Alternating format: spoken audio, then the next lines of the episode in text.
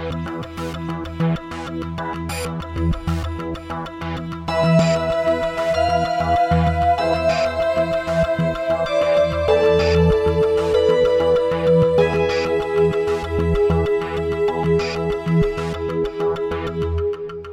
there.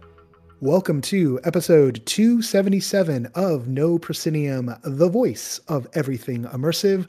I'm your host, Noah Nelson, coming to you from the No Pro headquarters here in Los Angeles. This is a very special episode of the show. Uh, it is the 2020 No Pro Awards. We've never really done awards before. I don't really love awards, to be perfectly honest. But this year was so, well, this year, that we thought it it could be nice to take our best of lists um, and, and all that sort of stuff and translate it into a form that everyone loves or loves to hate an award show. Tonight we have uh, 15 special recognitions and recognitions for outstanding achievement that we're going to be handing out. That will also coincide with handing out Audience Choice Awards for many of the categories. This process has been going on for a couple of weeks.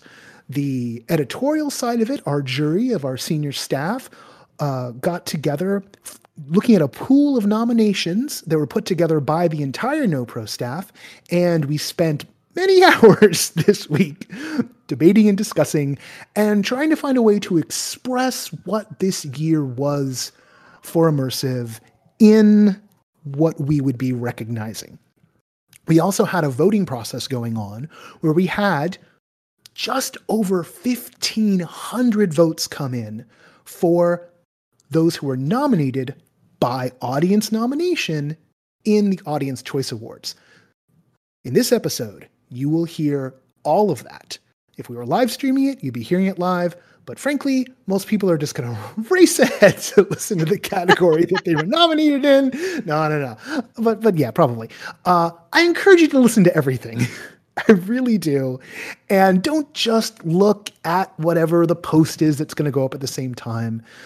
There's more to it, and there's more context right here on the podcast. That context will be being provided by our lovely team. Joining me tonight are. Hello, this is Kathryn Yu, executive editor of No Proscenium. Hi, this is Kevin Gossett, the LA Reviews editor for NoPro. Hi, this is Laura Hess. I'm an LA correspondent. Hi there, this is Blake Weil. I am the East Coast curator at large for NoPro. And this is Patrick McLean. I'm the Chicago curator for No Proscenium. All right with that done, we're going to move into our first segment. Uh, here's how this is going to work, just for those of you who are following along at home, and a reminder to the team here: we will uh, we will unveil the the uh, the production that's being recognized uh, by the jury uh, with a little a little little few remarks by a member of the jury. Uh, we will then also reveal the audience choice for that segment. And then we'll have a little discussion uh, from members of the team, uh, sharing those extra insights that you just won't find in the write up, and that I hope you do, in fact, enjoy from us.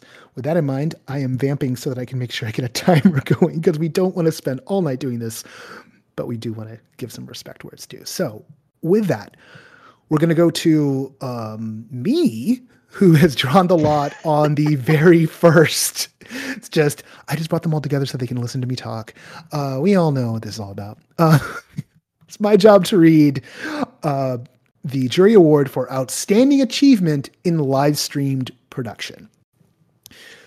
There are two choices most productions have made when it comes to Zoom either to lean into the bare fact that you're all on a Zoom call, so many experiences have been about work calls, or to try and ignore the ignobility of the infernal platform's massive deficiencies. I may or may not be traumatized by six years of professional Zoom calls as a remote work uh, worker pre-pandemic. Yet there is a third way to lean into the absurdity of it all while delivering a character-driven experience, which is exactly what Cricklewood Theater Company does with The Sleepover. Based on a live show that was in development, the sleepover leaned into broad comic performances that made the absurdity of pretending that we were all at a middle school sleepover circa 1990X all the more hmm, believable isn't the right term, but for a while, it was possible to ignore the boxes on the screen and just play along with the rest of the gang. And what more can we really want? With that, the Emmy goes to. See, Kathryn, I did it. I did it. the sleepover. The prophecy has come true. the outstanding the sleepover gets the outstanding achievement in live stream production and the audience choice award as selected by you the audience of No proscenium is family skeletons adventure with a wacky witch bruja by veronica rodriguez um, we drew lots before we we started uh, laura you wanted to lay uh, uh, weigh in a little here lay in a little here weigh in a little here on uh, on all this on on this particular achievement Yeah, I'm going to jump in on, I'm going to piggyback actually on your review of the sleepover. And I think one of the things that, as you introduced it, that we really want to highlight for the sleepover is how well Zoom was utilized. It didn't feel like Zoom was this byproduct that the creators were forced to either adapt the show to or that they were creating around it in a way that felt like the show couldn't live and breathe the way that it was designed. It felt like Zoom was the almost the best choice for this production. And there have been so many productions where that that hasn't been the case. And I think the way that the sleepover utilized the Zoom interface, specifically the breakout rooms, it was so seamlessly integrated that it really elevated the experience and it didn't feel like a constraint. It didn't feel like we were fighting against that. Yeah, that's it's it's such a good point about you know Zoom has been such a shackle. I mean, like what I like what what I wrote, um, and and there are ways to sort of you know deal with it, but like they dealt with it. Like it it really they still brought along that joy. And for me, I think a lot of that had to do with just how strong the character choices were, and um, you know leaning into the absurdity of the general situation by just packing in more absurdity. Also, just generally, like I think as we all know, we don't see a lot of comedy immersive. I mean, just entire team here. We've got a li- we got a moment or two. Like, how often do we see like a comedy that really makes us laugh? Right? Ten percent, maybe 10%? I- five to ten percent, right? I can remember perhaps three shows um, off the top of my head. It's it's not a comedy heavy genre. Yeah. Wait, there there are immersive experiences that are funny. on purpose. Yes, Patrick. what- yes, is Patrick. Patrick's Oh, wow. Funny Yeah. on purpose, not Yeah. due Okay. him. okay. All right. Wow. Let's let's let's not. let's- this this is an upbeat show. This is an upbeat show this time. I I have every reason, many reasons for making this upbeat. Um, but it's it's so great to see people really embrace that and, and show that that works. And you know they they did they did a lot to set the tone. Uh, you know they used this platform called Echo to you know get you in the mood of like making kind of meaningless choices, uh, and just just they onboarded you they, they, they slipped right into the situation and then it, it just always kept itself going. So um, congratulations to the team on the sleepover. And now uh, for our next section uh, we're going to turn to patrick who is our next reader. So I'll be talking about live action gaming, and I think to really talk about this uh, year's winner, a big part of storytelling, I think part of our human nature has been to gather closely around, you know, the fire and tell a story to a group of people uh, all together in the same moment. But I feel like over the years we've streamlined this process and thanks to like the accessibility of entertainment through our phones and devices and computers to making the audience have a more passive engagement in the story as it's being crafted so it's definitely a definitive line between the creators and the audience who are developing the story together but uh, with providing a box of artisan made items shipped to your home tales by candlelight session zero guides teaches and reminds their audience that the art of verbal storytelling is the original game played among friends and even strangers to delightfully pass the time uh, day and night. What happens is you go on a journey to develop a unique story where everyone gets a chance to con- uh, contribute.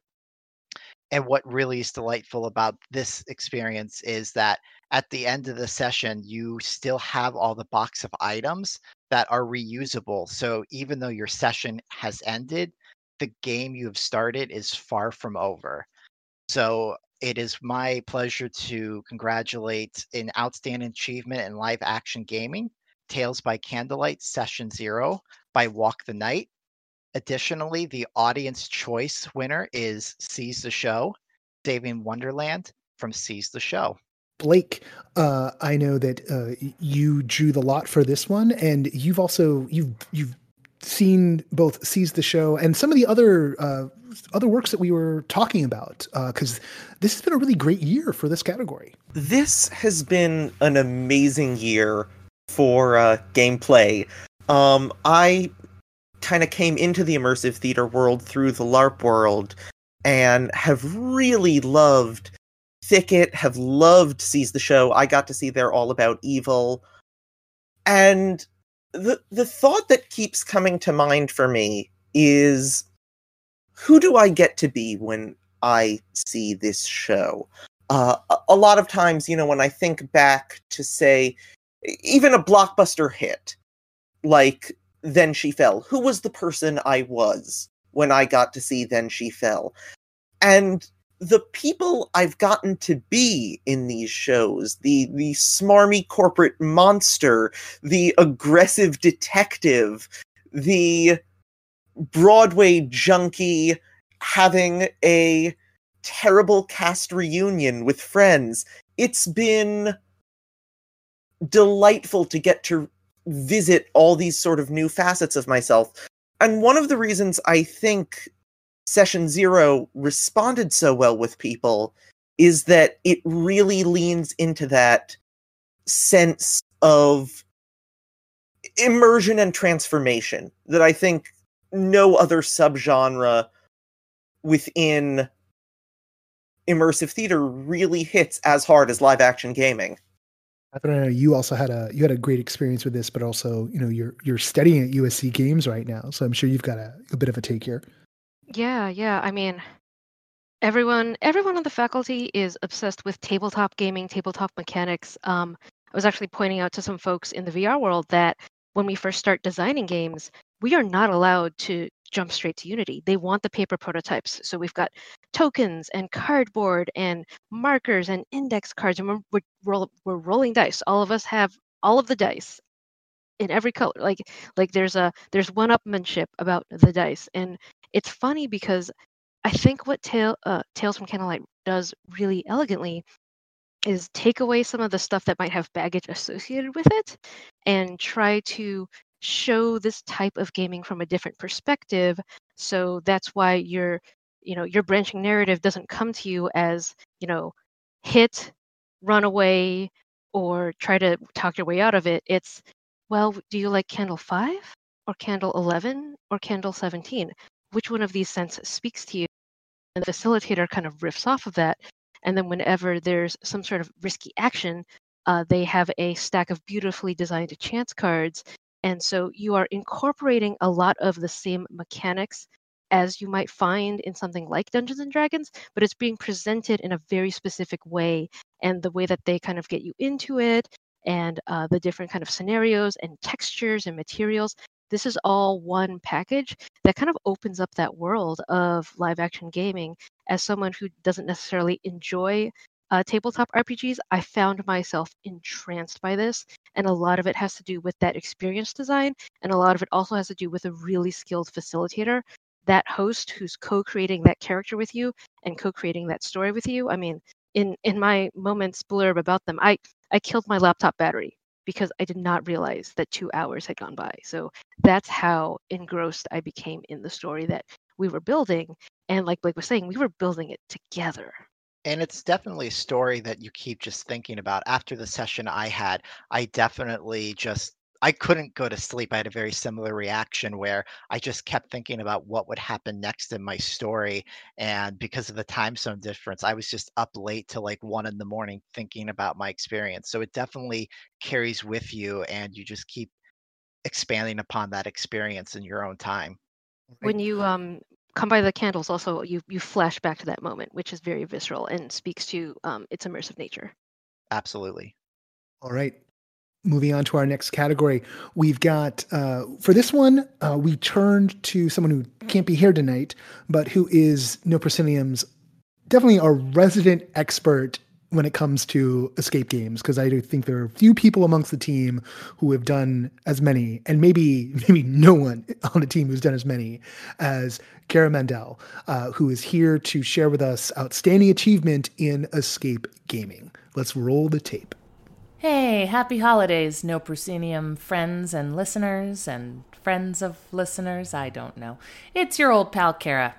I'm so excited to announce our staff pick for Escape Room of the year. I have to say, this was a difficult decision. Um, there were so many wonderful options out there, and it could have gone to so many uh, equally enjoyable experiences, but obviously had to narrow it down to one. Um, the reason we picked this one was because it it kind of covered all the bases. Um, it was enjoyable puzzles. It was great scenic design. Uh, what I really appreciated about it was it had a cinematic quality to it that was kind of beyond what I was seeing with other escape rooms and virtual escape games. It really felt like you were kind of living in a horror mystery film, and our avatar slash game master was in character the entire time and incredibly charming and also really believable. The game was the sequel to the Exorcism Experience, uh, the game that we picked for our first inaugural No Pro Awards Escape Game of the Year was The Beast from Emergency Exit Manchester.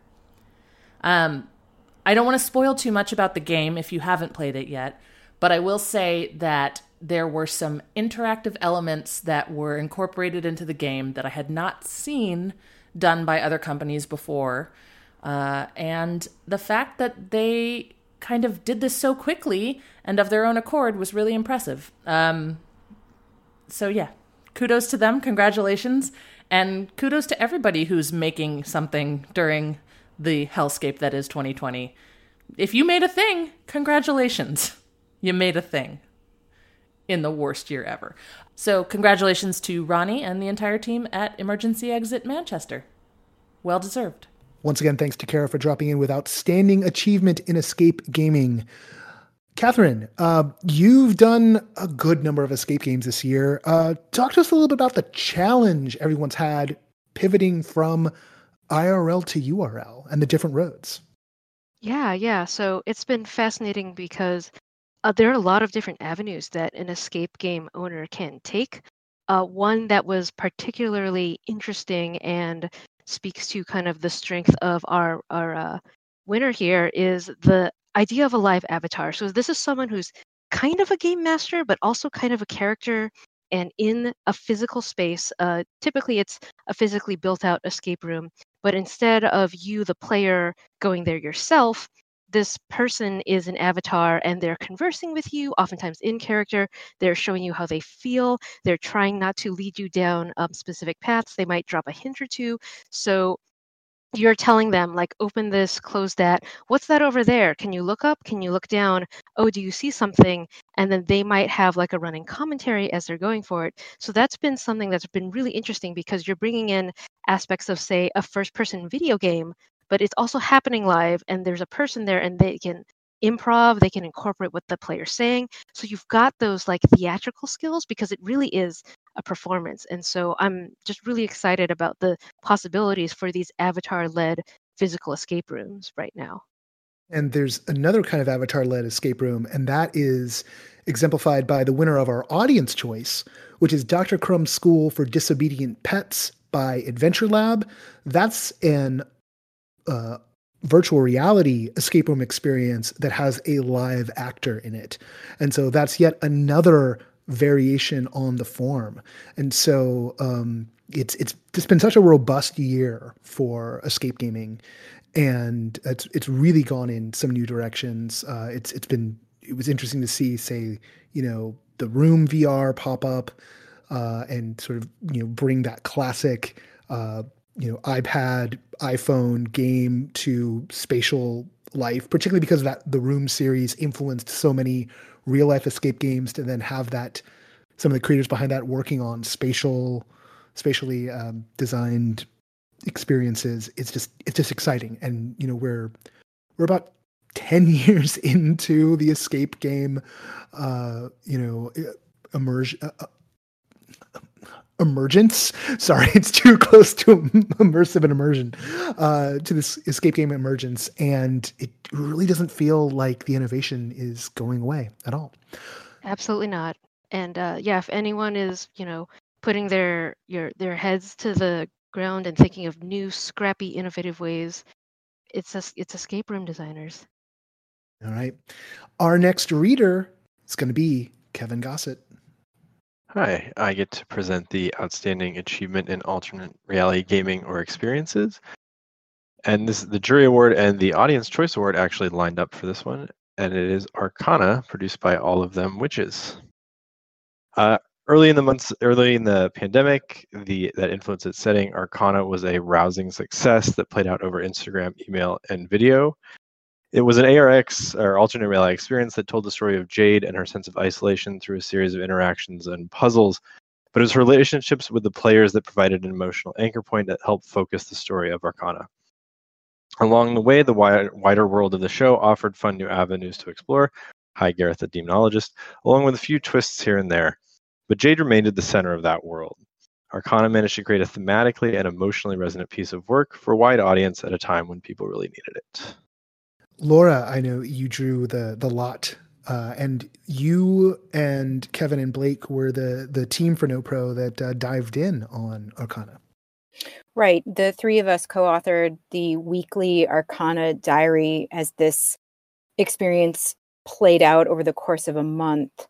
And one thing that the three of us have talked about before is that, uh, as Kevin cited, this experience came through multiple platforms. So this was based in Instagram. We also received and sent emails and videos. One of the things that was so fantastic about Arcana is the way the experience design was utilized through Instagram. It really felt like, again, this was similar to how I was talking about Zoom for the sleepover. It really felt like the team clearly understood how to leverage all the features of Instagram, what works, what doesn't, making sure that that was all very skillfully employed and integrated into the experience design. So it felt very cohesive. They also did a great job of making it as safe as possible. They were very clear about when we were operating in world, whether that was in world with a specific character or via a specific platform and there was such a beautiful mm. merging of these historical, real world events and people, and then this fictionalized narrative, which also, as we're talking about comedic experiences and how maybe the the immersive and interactive world doesn't have as many of those arcana did a great job of splicing that. So we have especially with Kevin's shout out here to Gareth, the demonologist, um, we had a lot of comedic relief that really balanced out this more horror based experience. So it felt very cohesive and very enjoyable through all these disparate elements where that, that really could have gone off the rails. So the fact that they were so carefully designed, it made the whole experience really sing. This isn't the only alternate reality experience we're going to talk about tonight. Kevin, you have you have something else to share with the with the team right now because uh, the jury the jury has vast abilities, and this is this is one of our first uh, deviations from what was given out to the audience. I do, and it's my honor to pre- present the first special achievement of the night, and this goes to special achievement and inter- intimate alternate reality experience to iConfidant, created by Darren Lynn Bousman and crew. While iConfidant offered an experience for a relatively small number of people, it was certainly one of the most ambitious immersive offerings this year. Uh, with more than 30 actors and 28 distinct but interconnected stories, Darren Lynn Bousman and crew offered something difficult to come by in 2020 connection. Participants in iConfidant forged real connections that grew over three, three weeks and helped make the whole thing incredibly immersive and impactful while also being dark, funny, shocking, nerve wracking, and moving. Um, so I'm going to chat a little bit more about this one because I think I was the only one that did it in the No Pro crew. Um, it's one I keep talking about in anytime we're asked to write about something that kind of spoke to us about immersive theater during this pandemic time. And I think this was one of those ones that really did a lot right. And it was it was for a small group, and I don't think it's scalable or repeatable or kind of anything like that. But it was it was such kind of a profound experience because it it it ice like it it focused in on that connection that people have, and it was early in the pandemic, and it it did it so smartly. It it focused on talking to people by uh, email and text messages, and then moving to phone calls, and then finally video calls. And it took its time to build that connection, and it was just an important part of what made it work. Um, and it was just like this impressive kind of focus experience that I'm. I still don't know how they managed to kind of pull off the the many many many threads that they had kind of running around and ultimately tie up the whole experience in kind of a beautiful kind of noteworthy way at the end. Um, so that's what I've got to say about iConfidant. That idea of the progression from email to phone to video, like taking participants on a journey through different mediums that then sort of increase the bandwidth and also you know deepened the level of intimacy between character and participant like there's there's a lot of it's clearly a lot of learned experience going into a move like that, which is, you know, elegant in its simplicity, but clearly had a, a pretty big impact for you. Yeah, and I think that was I I keep coming back to that decision specifically to kind of space it out and really let that connection grow in an organic way instead of trying to to force it into 20 minutes or an hour or whatever. Um, and it really kind of paid dividends at the end and kind of as that as that relationship progressed with people throughout the uh, the time spent with that confidant. Our next presenter is Blake. Thank you so much, and it is my absolute pleasure to award outstanding achievement in a special delivery experience to This Great Plague by Tracy Smith at This Yearning. The level of mastery over both sensory input and ritual elevates This Great Plague to spectacular walking you through the history of the bubonic plague via pod play with a self-administered treatment based on traditional remedies for the bubonic plague the piece gracefully balanced the darkness and rot of that theme and time period with an ultimate feeling of health and renewal for a category that focuses on the physical the level of care each component had needs to be applauded. From the way the fragrances balanced and complemented each other as they were blended, to the way that the package was delivered in a muslin sack resembling a body bag. For a genre that specializes in giving its audience the magic of transformation, no other show this year gave me such a sense of touching another version of me from a different time and place we also are giving our audi- our audience gave their award to One Day Die by Darren Lynn Bousman. The emergence of this category is something that probably wouldn't have happened without uh, the absolute pandemic disaster we're going through. Um, and while there's a lot I would probably give anything to like not have the pandemic happen. Uh, the, the special delivery is kind of a um, it's it's just a wonderful thing to have. Um, and there's been so many interesting variations on it. Um, and these these packages uh, can be quite elaborate indeed. Um, I I'm I'm at times absolutely blown away. And I mean the, the box uh, from One Day Die uh, is is kind of a, a, singular achievement out of itself. So it, it, doesn't surprise me at all that the audience uh, gave the award uh, for that one because uh, that that was just an an unending rabbit hole uh, that that in, that incredible incredible box. But like all of these experiences um, you know i'm i'm really looking forward to getting this great plague. Uh, you know when we were doing our conference the other night blake was talking it up uh, in a way that made me go oh my god i got to get it. I think all of us did and we all went and ordered it. So there was a bunch of orders coming in at like the last possible second. Um, i think sorry guys i think we snapped up the last ones in existence but maybe not. Uh, check it out. Sorry, Tracy. yeah sorry tracy. No tracy's loving that. It's just like you know tracy tracy's tracy made some sales. Uh, it's everyone else we got to apologize for. We, we had the inside bag. This is like the insider trading version of no pro uh, it's like hey everybody this is great. By the way we bought them all. Uh, bye.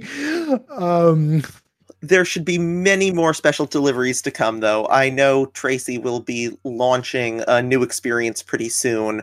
Uh, I have no clues on it yet, but I'm super excited. We've got something else to be super excited about. Our second special achievement for the night, uh, and uh, this is going to be uh, it's a tag team effort here, uh, and this one is for special achievement for the sleeper hit, uh, which is for the Japanese ghost painting experience. Uh, Blake, uh, uh, you want to set this up a little bit, and then we're gonna we're gonna leap to Kara's tape on this one. For sure. So, we're a very comprehensive staff, I know, but we are mere mortals, and No Pro can't cover everything. Deciding on coverage is a super heavy decision in any field, but it really feels like that doubles in immersive. We're an industry that really started underground, and some of our brightest stars still exist in that space. And even more of those stars are brand new, especially this year when it's become easier than ever to put your work out to a very large audience. And so part of the reason we felt like we really needed to give this show special commendation, so many of our staff started getting calls from friends begging them to do this show they had heard about and then experienced on Airbnb of all places. It was an Airbnb experience. And that's sort of proof positive of the phenomena of new stars coming from underground in this space.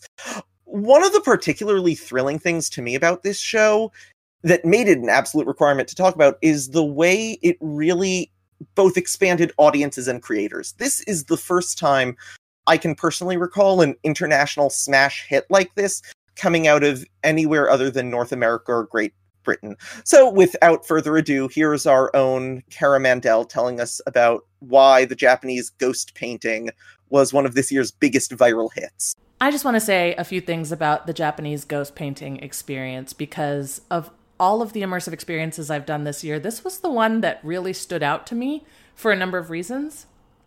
Um, it stayed with me, and it really, it really actually genuinely creeped us out. Um, I think the fact that I went in with such low expectations or no expectations because, you know, here was this experience on Airbnb experiences, a pretty new format. Um, it could have it could have gone either way. Uh, thankfully, it was recommended to me from someone whose opinion I trust, uh, and he basically said, "Yeah, you'll like this. Just give it a shot." So uh, I thought the story was well written. The actor who played Peter was wonderful. Um, the setting was creepy. The special effects were really believable. Uh, the producer brain in me spent days afterwards trying to think about like what elements of that were live. Was anything pre-recorded? What elements were pre-recorded? Um, and now I realize I don't care and I don't want to know. Um, the whole thing felt really uh, in the moment and terrifying and urgent, and uh, it had a a wonderful build and cadence to it from a narrative perspective. So, bravo. And I'm really excited to see what you come up with next. So, congratulations. Again, thanks to Kara for leaping in and letting all of us who missed out and feel bad about missing out on the Japanese ghost painting uh, experience. Uh, we're going to take a short break uh, because we've been at this for a while. Uh, you get to take one too. There's going to be the music sting, and then we'll be right back, and we're going to be kicking it off with our virtual reality categories. So stay tuned. We'll see you after this.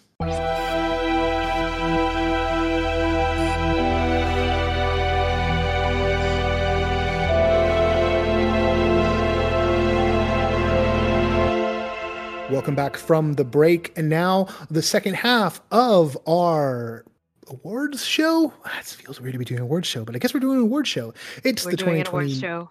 yeah, it's 2020 No Proscenium Awards. Uh, and now our next reader, you just heard her voice. It's Kathryn Yu. Kathryn, come on down. We're on Discord. We can't go anywhere. All right.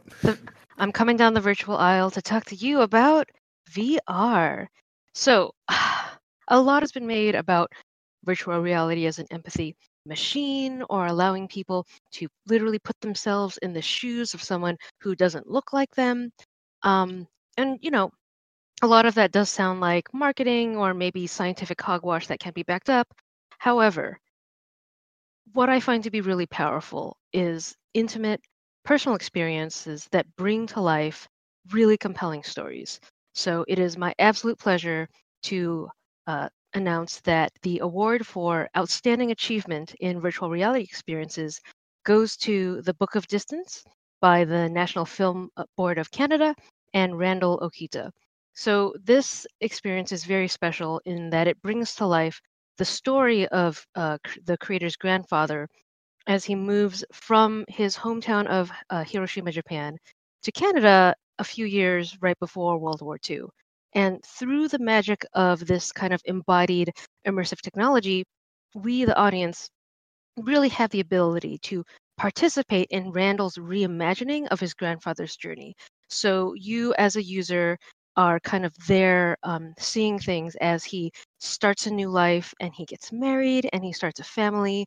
Like you're there packing his bags, you're there like showing your passport to customs, and all of a sudden, spoiler alert, uh, World War II ha- happens. And so his new life really just gets ripped away by war and state sanctioned racism as he gets separated from his family and put into an internment camp. And you kind of follow in Yonezo's footsteps as uh, he's going through this, as it's brought to life by Randall. Randall also has a presence in the story and is kind of narrating the facts and figures that are more set in stone and the stuff that his grandfather never really talked to him about. So it's a it's a really compelling story of pain, of love, of sacrifice. Um, and for me, you know, I think that it really resonates with anyone who has ever left home in search of a better life, or for anyone who's really tried to make things better for the generations to come. We also have our Audience Choice Award for this category of Outstanding Achievement in Virtual Reality Experiences, and that goes to BRC VR by the BRC VR team, uh, BRC standing for Black Rock City. Uh, this took place in Altspace and was part of uh, Burning Man's multiverse this year. Um, this was something uh, you you couldn't have two experiences kind of more different in the medium Right. than than Book of Distance and BRC VR. And and Kathryn and I have done have done both. And I think you know we we love to talk about Book of Distance. I I was privileged enough to to get to see it in person at Sundance, uh, in in the setup that they had there. Uh, they kept tissues uh, standing by because a lot of people came out of the headset just blubbering. I know I did.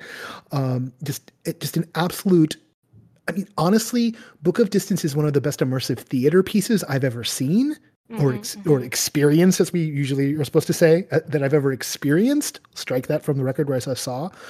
Um, and uh, and and it is in VR, and it's just it's a documentary immersive theater piece inside virtual reality.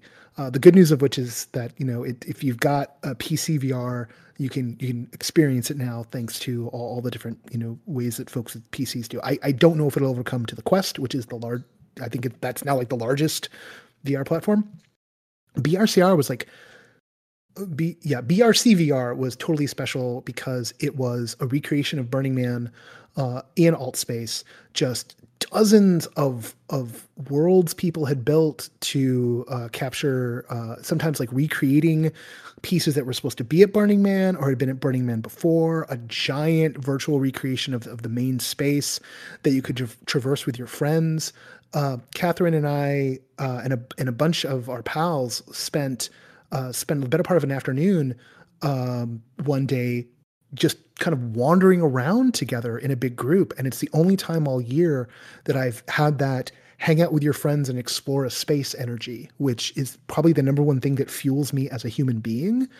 And, you know, it was it was really fascinating to have folks who had never been to Burning Man, like myself, folks who are habitual Burning Man goers, uh, and, and other folks who like had no real interest in it, but just like, hey, I want to hang out, zipping around with love us. VR, right? They Yeah. would nev- they would never go to the playa, but they love VR.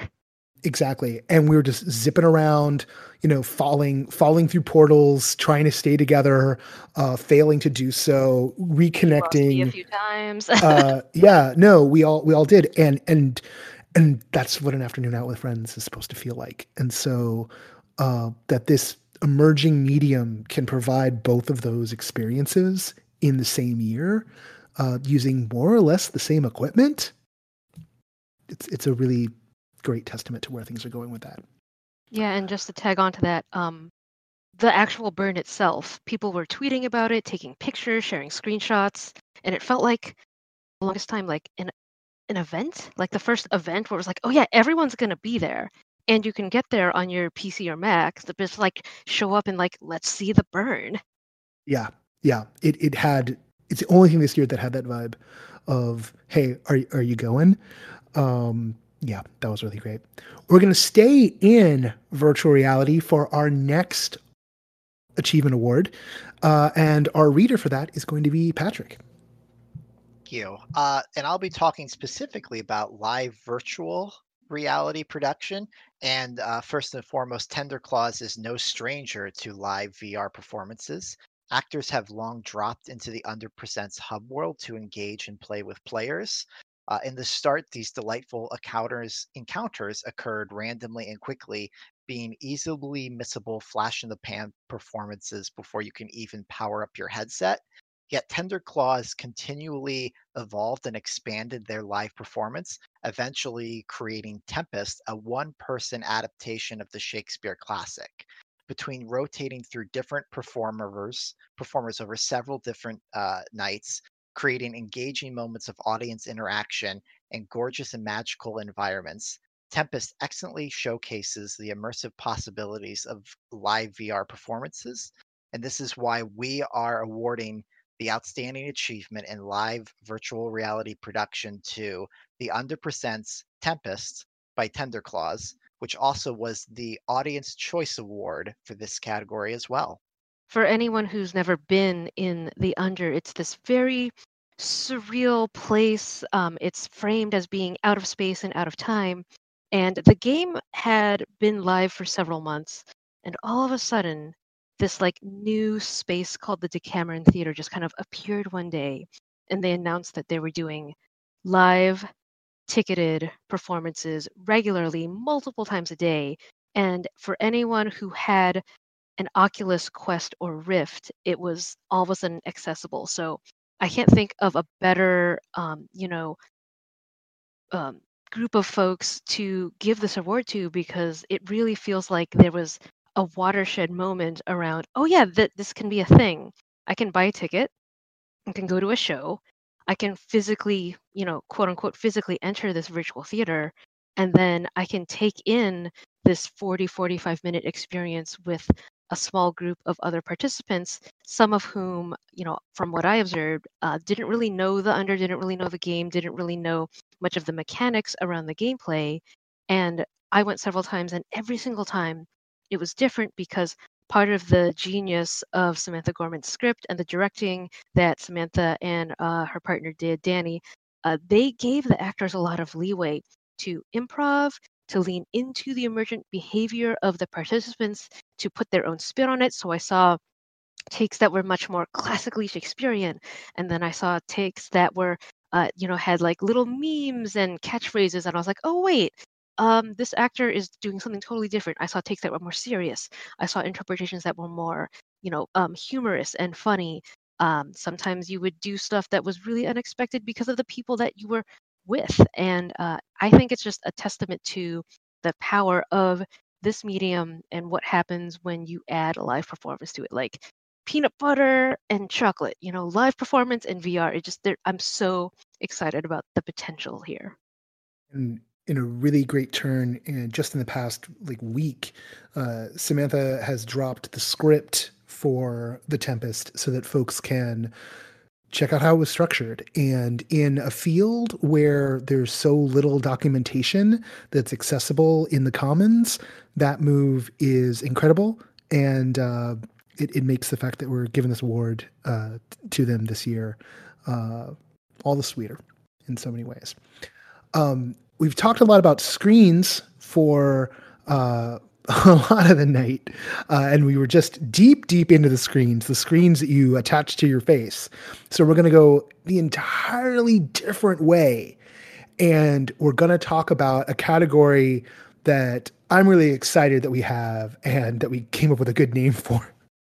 And that is outstanding achievement in screenless experiences. And presenting this one is going to be Laura. I'm so excited to talk about this uh, this category. I mean, I think especially jumping right on the heels of VR, it was phenomenal, especially given everything that creators were dealing with. I, I cannot believe the range of experiences under the screenless banner how like a phone call can be so deeply deeply transformative. I just think that there were so many different experiences that fall into this category that were such standouts. So but we settled on a call from the resistance by capital w. And a call from the resistance what was so unique about it it intersected at the crux of personal politics and the public forum of our very fraught national political discourse and then a through line of individual action was so deftly interwoven into this, while the entire experience was led by a deeply empathetic guide. And so throughout this single phone call, writer, performer, and co director Mason Flink honored the duality of individual perspective alongside the power of collective activism. And then this verbal co meditation ended with this final act of service by Mason, which was a universal story merging the present political moment with my personal experiences. And the end result was this profound sense of restoration, camaraderie, and a refueling of my emotional reserves. And our audience choice for outstanding achievement in screenless experiences went to the Telelibrary by Unique Trapman O'Brien, um, which was also a telephone based experience. Uh, and then we have uh, who's who's tapping in here? Uh, Patrick, you've got you've you've got uh, the the short straw or the long straw. I don't know what straw is it.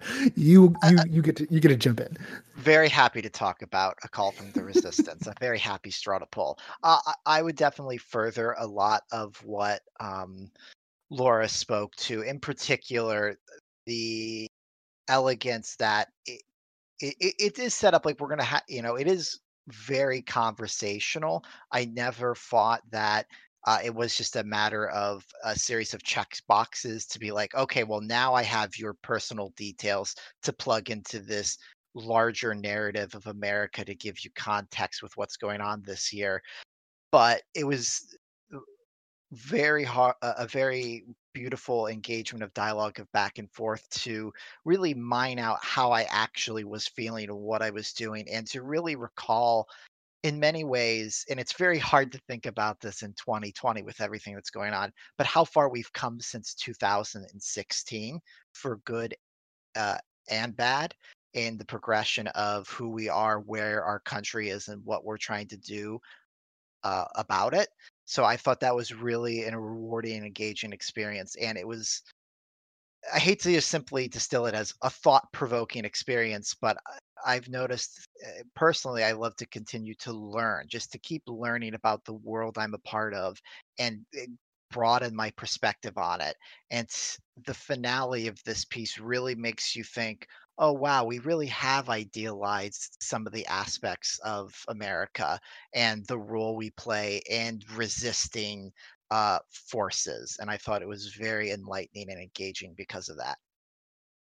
Yeah, I'll just add on to that by saying I really appreciated their pretty broad, inclusive definition of what it means to resist. And so a lot of it was about meeting people on where they were on their own terms, uh, encouraging participants to follow the thread of resistance that felt the most right to them.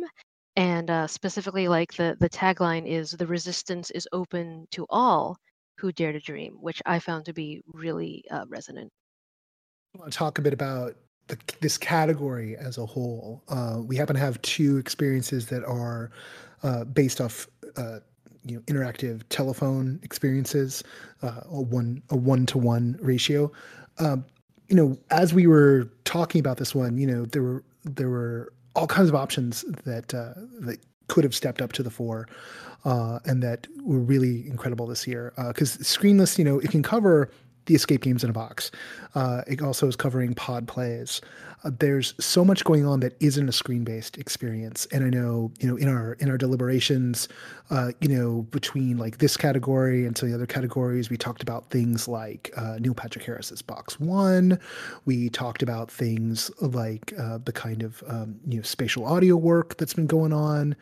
Uh, there's you know delivery boxes meals that have appeared for people anything where the the heart of it wasn't someone watching something through Zoom, Zoom or clicking through, and you know that some of the strongest, most emotionally moving experiences of the year have have deftly avoided the use of screens, particularly because we're all trapped by our screens now.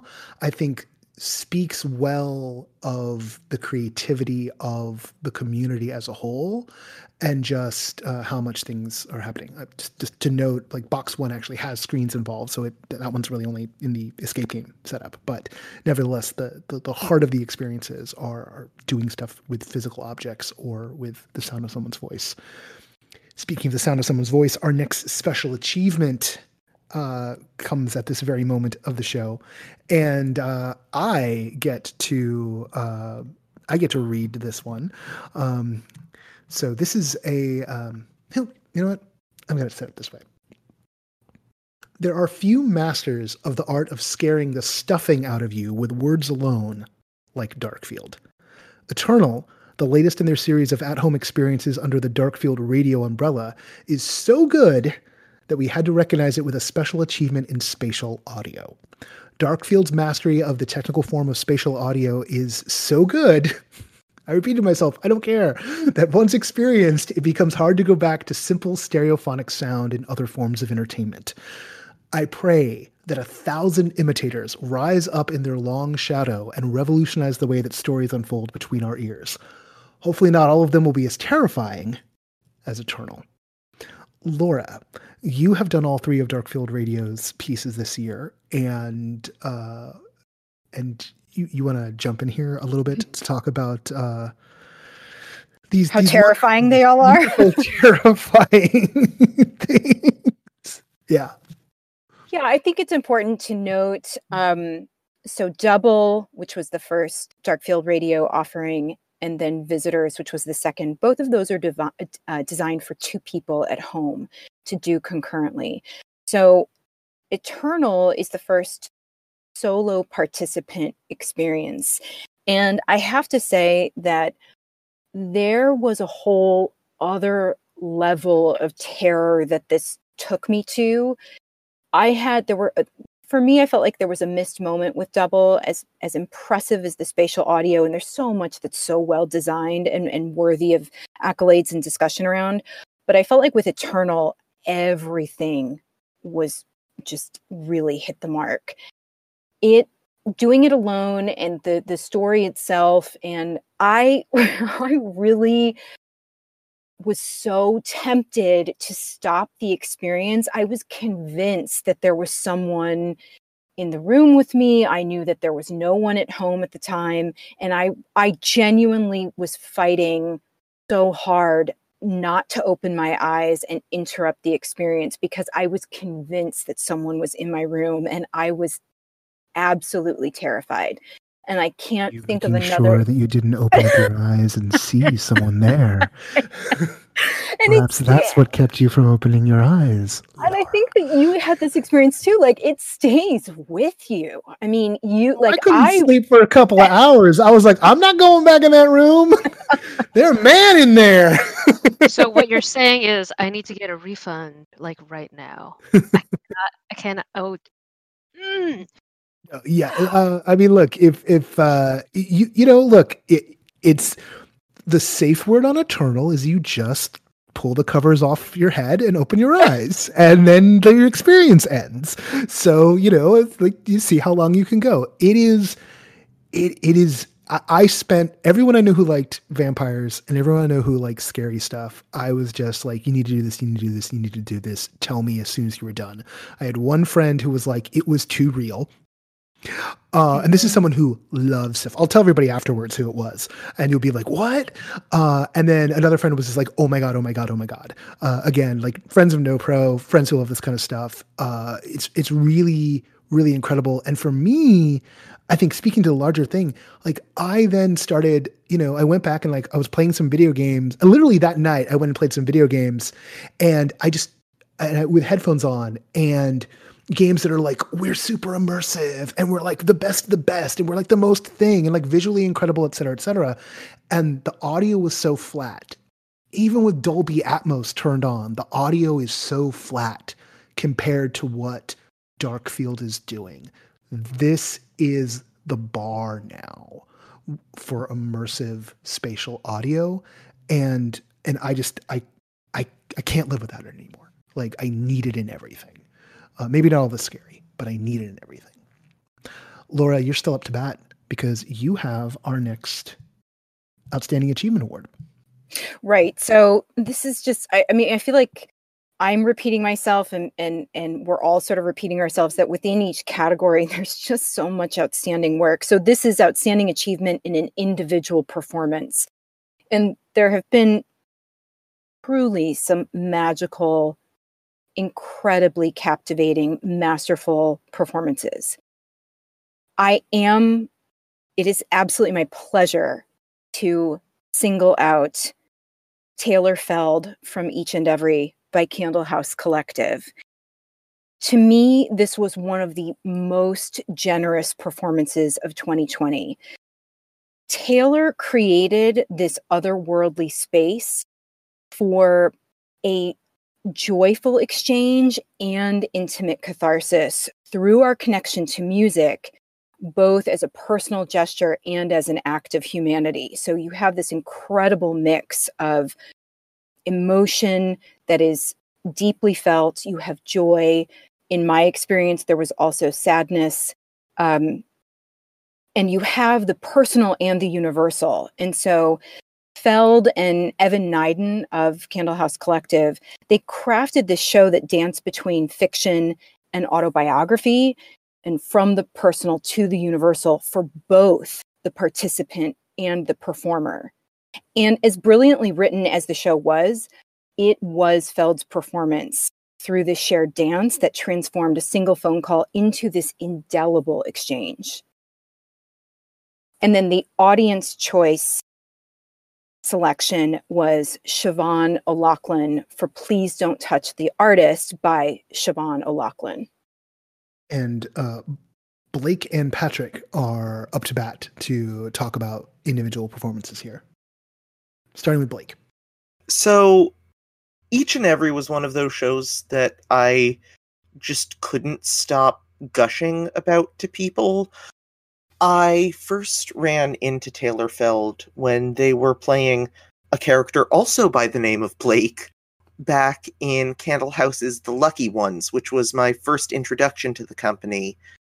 And Taylor has this gift where she manages to make her vulnerability so universal and provoke such a profound sense of empathy in the audience.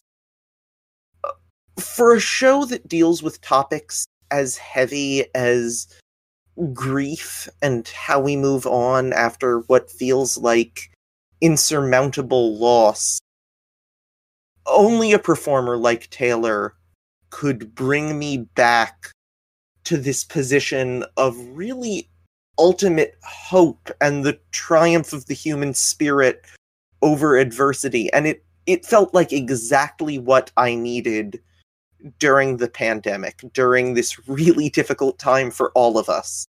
And that connection is what makes solo performance and one-on-one theater so so special right now. Yeah, I couldn't agree more. And I think something that Feld does quite amazingly, uh, along with Siobhan and many of the other kind of one-on-one individual performance performancers performers. There you go. That Performers. yeah, per- the word for today Yeah. is performers. Uh, in 2020, all of them are really good at caring and Mm, being mindful of what you are bringing and you're engaging. Because for my performance of each and every, uh, it was right after the election. And even though it was right after the election, I still had lots of feelings and I was down about a lot of stuff. I was when I picked up to answer the call for this performance, I was not in a let's let's do this, let's play, let's be immersive, let's explore this together. And I was, you know, I I was not in the ideal place, but Feld just was so aware and mindful of that and definitely matched my tone and because of that brought me up through their performance of what we were talking about and exploring together and it was really rewarding and engaging so i thought that was just what really made their performance stand out for me this year. And Patrick, I think you, the the point you make about just how how much a performer can do to make space for the audience and to sort of create that that level ground is is is a big part of the power of this form. And and know, get into a little bit more of that later. Right now, we want to pause for a moment to take uh, bring in one another one of our special recognitions for the night, and and this one's this one's particularly important. This is a special recognition for community impact. While we cover every form of immersive and experiential, I'm going to take a pause and redo that one. While we cover every form of immersive and experiential art we can get our hands on, our first love at No Proscenium will always be immersive theater. It is the form that inspired us to start this publication in the first place, and the craft that shapes our understanding of the field as a whole. The theater part of immersive theater has been hit hard this year, and it has taken some real resilience on the part of creators and patrons alike to make it through months of not being able to make or experience the kinds of work that only bring light into our lives, but for creators keeps roofs over their heads, student loans paid, and food on the table. Which is why we want to take a moment to acknowledge the work of the team behind The Lost Halloween, a group of immersive theater professionals and patrons who raised over $45,000 for members of the creative community in New York via their production this past October. We know that the road ahead remains difficult, but for so many, the load will be lighter because of the work this creative team poured into the most valuable resource of all their colleagues. So thank you all at The Lost Halloween. All right. We have two more. Kathryn is up to read our second to our penultimate. Ah, I'm not going to do the penultimate thing, even though I just did. Kathryn, come on down.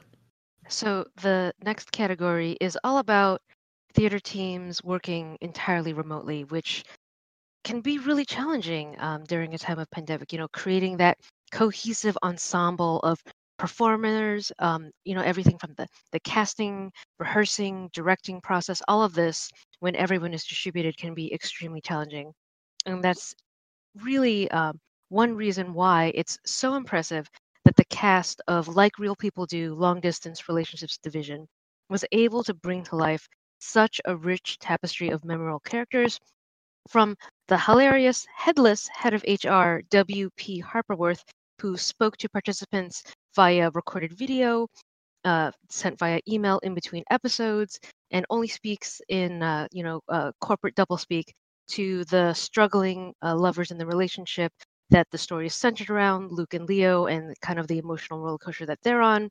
But really, um, what we found the story's heart to be was the former coworkers Daphne and Cornelia, who were philosophically opposed as to how to deal with memories and that wide chasm that lay between them and how they tried to bridge that as the experience went forward. So, extremely, extremely happy to be able to present out the outstanding achievement in ensemble performances to Like Real People Do, Long Distance Relationships Division, Link Dance Theater.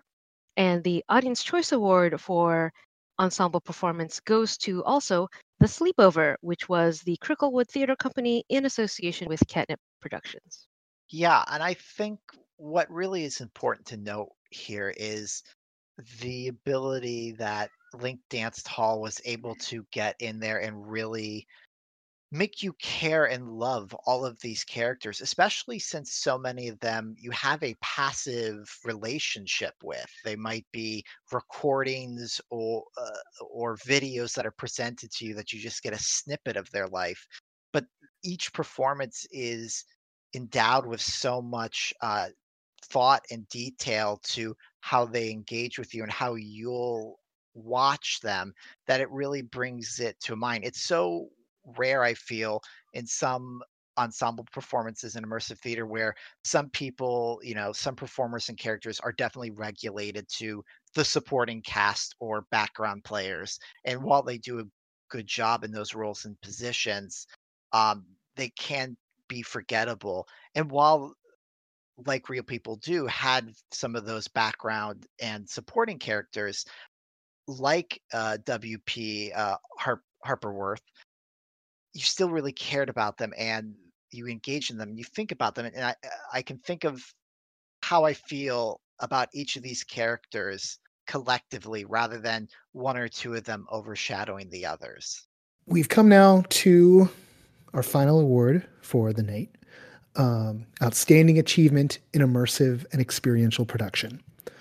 Um, b- before I before I do the bit, um, you know, I, I want to point out we looked at it, it's, so many different productions this year, and it's it's been I think you know after we do this next bit, we'll we'll talk about you know the, the struggles of the year, but um, you know, I have always been reluctant to do awards uh, because people can really wind up feeling left out.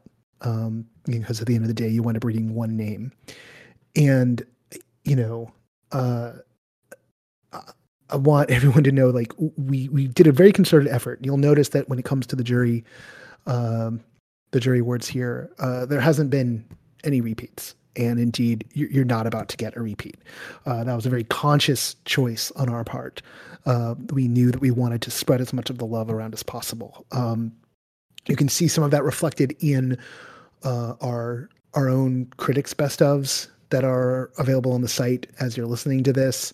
Uh, also in our moments, um, this form we we, we want to celebrate all the effort that goes in, but we also want to put a spotlight on work that didn't just like make us feel good or get us excited or like work on us as people, but that really, you know, is, is something that can shape the discussion and hopefully inspire other creators to to pick up the tools uh, or or start exploring what it is they can do in their own work.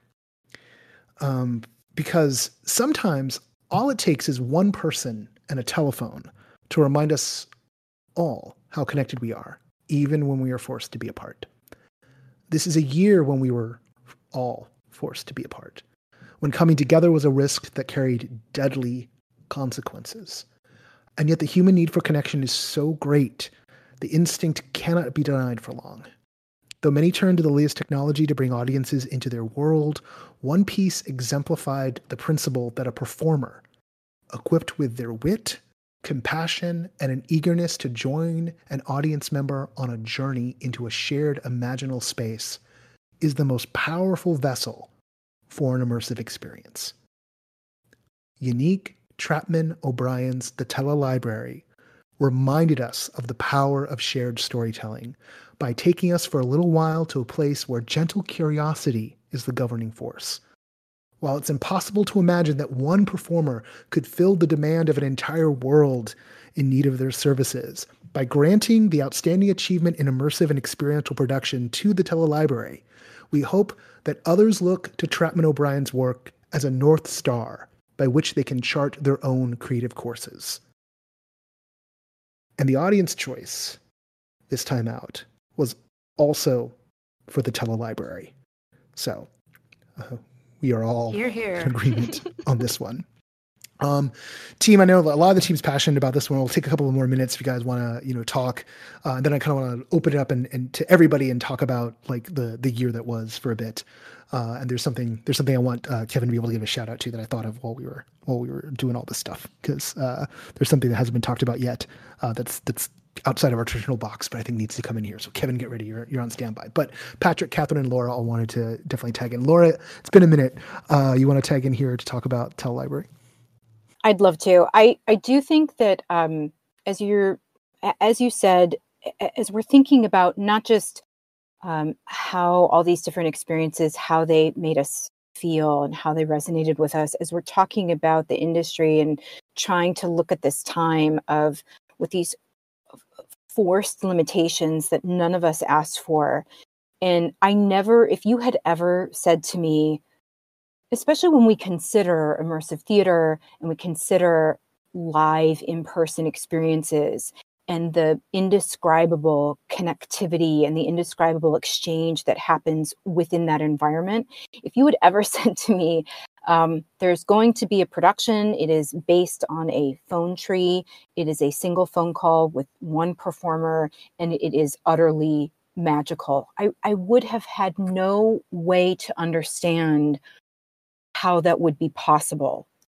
And I do think that Yannick managed to capture, I, I, I believe, what we all really love about these in person experiences and again, these indescribable moments and transform it through this phone call in a way that I think is has a huge impact on the industry moving forward. I just cannot believe how the Telelibrary continues to evolve and incorporate its genuine co authorship, its genuine co creation in a way that I've just not really experienced with anything else, even with in person experiences in the before times. I just think this is utterly unique and magical. Oh gosh. Um yeah, I I want to echo everything that Laura just said. Um and you know this wasn't really on my radar. Uh shortly after the lockdown started happening, I saw a post on our Facebook group and then I signed up for the waitlist. and this was a time where when the waitlist sent you an email and you clicked on it, there might still actually be slots available. And so I came in without really knowing what to expect. And I think part of what makes it so wonderful is that uh, not only is the performer unique, very charming, and you know, improving and taking into account what you're doing and incorporating uh, what you're saying, but there's also a community that has grown around this experience. Fellow fans, people who are feeling that sense of connection, and you know, small spoiler, there is a segment of the phone tree where you can listen to messages where the other users have left them all of the past participants and that segment brought me to tears Patrick? Yeah, I yeah, and I couldn't agree once again, couldn't agree more with everything that's been said about the telelibrary. But what I there's an emotional, engaging heart to this piece, but I also love that because of the structure of, you know, the branching telephone structure, it just keeps going and going. And like you it's almost like you you're pushing the experience and you're creating something new all at the same time. The the the possibilities when getting a call from the telelibrary and beginning that dialogue truly feel endless. Um, thanks in part to the simplicity of its setup and what uh, is the dynamic of the back and forth. And I think that's what really I love about this is that experimental part of it. It is really playing around here in the after times of the height of the pandemic of taking a medium, the telephone, that we all know so well and use constantly, and really putting a fantastic, unique spin on it to explore well, what can we do? How can we create narrative in this way? And that's what I loved most was just simply exploring and diving deeper and deeper into the tele library and seeing how far we can go together with Yannick. That's going to bring the awards part of the show to a close. Uh, those of you who are listening at home, uh, there's going to be a very brief musical interlude.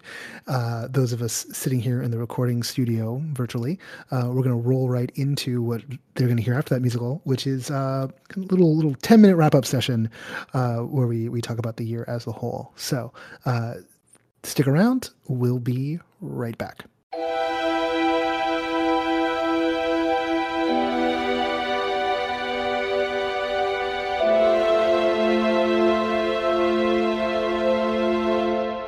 And I'm back with the team tonight. The no, the No Proscenium, most of the No Proscenium uh, senior staff. Anthony could not be with us here tonight. We've got Kathryn Yu, our executive editor, Kevin Gossett, Laura Hess, Blake Weil, and Patrick McLean, all who've been uh, our presenters for the evening.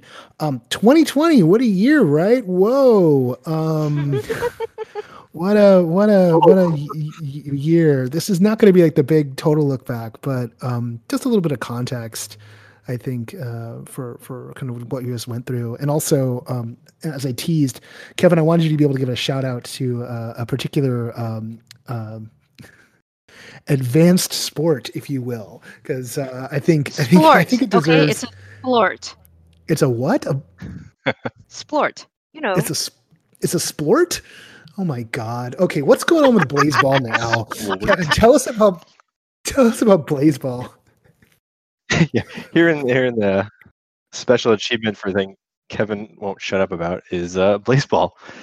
Um, so yeah, it's a weird internet baseball simulation that's like ostensibly a horror game. It's but, fantasy um, fantasy baseball. It dark fantasy baseball. Yeah. so you can bet on the game. It's yeah. So it's like a an a random name gener- generator combined with basically a random number generator that you can bet on um, that generates these baseball games across 20 teams, uh, ranging from the Unlimited Tacos, formerly the Los Angeles Tacos. There was a whole thing That's there, right. and then by a whole thing the, you uh, mean Charleston... a rift in space and time. Okay, let's not, you know. yeah, yeah, yeah, yeah. you know, I feel like explaining that whole thing. I mean, they yeah, both uh, won and lost the game at the same Los time, Angeles. and then the single Los Angeles became unlimited Los Angeles. Yeah, like, like, this is Kevin's segment. This is Kevin's segment. Let okay, okay. Yeah, so you got the the tacos, and you got like the Charleston Shoe Thieves or the Hades Tigers. Uh, it's a wide variety of, uh, or the uh, Canada Moist Talkers, I guess, is the uh, weirdest team name. Um, so yeah, it's it's a weird sport thing, game simulation, ARG, immersive thing um, that cropped up a few months ago, and I think it's it's been a wild kind of thing to see it evolve into this this actual world, and I I think that's why I keep mentioning in terms of like immersive and ARGs because it has kind of created this world where where you can engage as deeply or as kind of shallowly as you want. Like if you want to just kind of bet on the games, you can do that with these weird named players and they sometimes are incinerated by rogue umpires or uh, feedback to other teams in a weird version of a trade or uh, shelled by a giant peanut god who was eventually eaten by a giant squid god. Um, it's a weird thing, and then there's this whole kind of community that's cropped up that's that's given it kind of this life where where the players take on these weird kind of representations of of people drawing them or talking about them or kind of creating these backstories and you can dive as deeply into that and the lore as you want or other one team has uh, based in seattle named the garages is like a rock band so that the fans of that team actually created a rock band and have put out a really prodigious amount of music in a very short amount of time. It's like this um, participatory, so it's just kind of this fascinating immersive like, ARG thing. It's like it's um, not it's fan fiction, but it's all being canonized, almost like a. I mean, Right. It, yeah, like everything is canon and nothing is canon. Um, so you can kind of roll whatever whatever whatever interpretation you want to of the game. So if you just want to be like, oh, this is a weird player with, like Wyatt Mason, you can roll with that, or you want to be like, Wyatt Mason was uh, actually the entire tacos team at one point because they have uh, a gateway error. Oh no, that was the uh, that was the, All don't know. sorts of There's all these weird things. get like- incorporated in as well. yeah, Yeah. so that's kind of like they fold in things, which is I think why it reminds me of an ARG where it's like things go wrong and they just need to kind of incorporate elements of what's happened in the actual game into the game, and they've done a kind of really good job of making it into a, a kind of story that runs along those tracks too. I think one of the reasons why it's important for us to like talk about it and even to like talk about it on on this show on this night of all nights is like this is a game that's gotten a lot of exposure in the video game press. Like the video game press loves this game. It's gone on a lot of top 10 lists and it's in conversation with so much that's in our world in the same way that something like you know galaxy's edge at disneyland is in conversation with our world right and there's it just speaks to me of the idea that the the techniques and the type of experiences that the creators in our you know orbit make um while they often like only a few select people get to hear them or see them or experience them and even something that's super successful like sleep no more still has kind of an upper limit on how many people can get through or however many people have like you know a quest you know headset and like don't just want to play population one with it. Um all of that there is this vast hunger for the types of worlds and the types of experiences that create these feedback loops for people that the the more you put into it the more it's going to give back to you. And and that's thematic across our entire field. Yeah, and then I think I think you kind of touch on something there too, is how it kind of immersive does seek into almost game design and kind of that those elements um, in a way too. And I know I know Kathryn, you kind of talked about some game design stuff in something you wrote recently. I can't remember what article that All ended up them, in. basically. Um, yeah. but I think it was a specific one about like kind of incorporating elements of, of game design into your how you're building out your immersive shows. Um, and I think it there's kind of lessons to be learned in all of these things in in how to think about building out these stories and how people interact with them and, and can interact Mhm, with them mhm. to kind of build up yeah, I think we need to a community or a communal story. Yeah, I think um, it's less about the perspective of, oh no, something went wrong, and more about the perspective of a participant did what? That's amazing. How can we leverage that? How can we encourage that? Or like, what does this mean? that's fascinating because I was having that conversation with someone about like the difference between live and recorded, you know, you know, virtual theater right now, right? I think some of that may have come up in some of the conversations we're having in the XR mm-hmm. stuff, but also in talking with people about Zoom shows, you know, and just like the, you know, there's there's an aspect of it where you're like, well, you're kind of there to see what sort of to see what goes wrong, but really you're you're there to see how people play the field each night. You know, other you know, a, a movie's always gonna you know be like the the best takes that were chosen of the many many takes. But the thing about going to theater is like you have no idea which take you're getting that night, and that's where so much of the thrill comes from. Yeah, and I would say a lot of the awards we've given out tonight, I can, you know, if if they ran this again, if there was another run, if you showed up on a Friday instead of a Sunday, you might have a completely different experience if you got a different Prospero or a different volunteer from Call from the Resistance. And that's what makes it so exciting. It's all part of the mix. All right.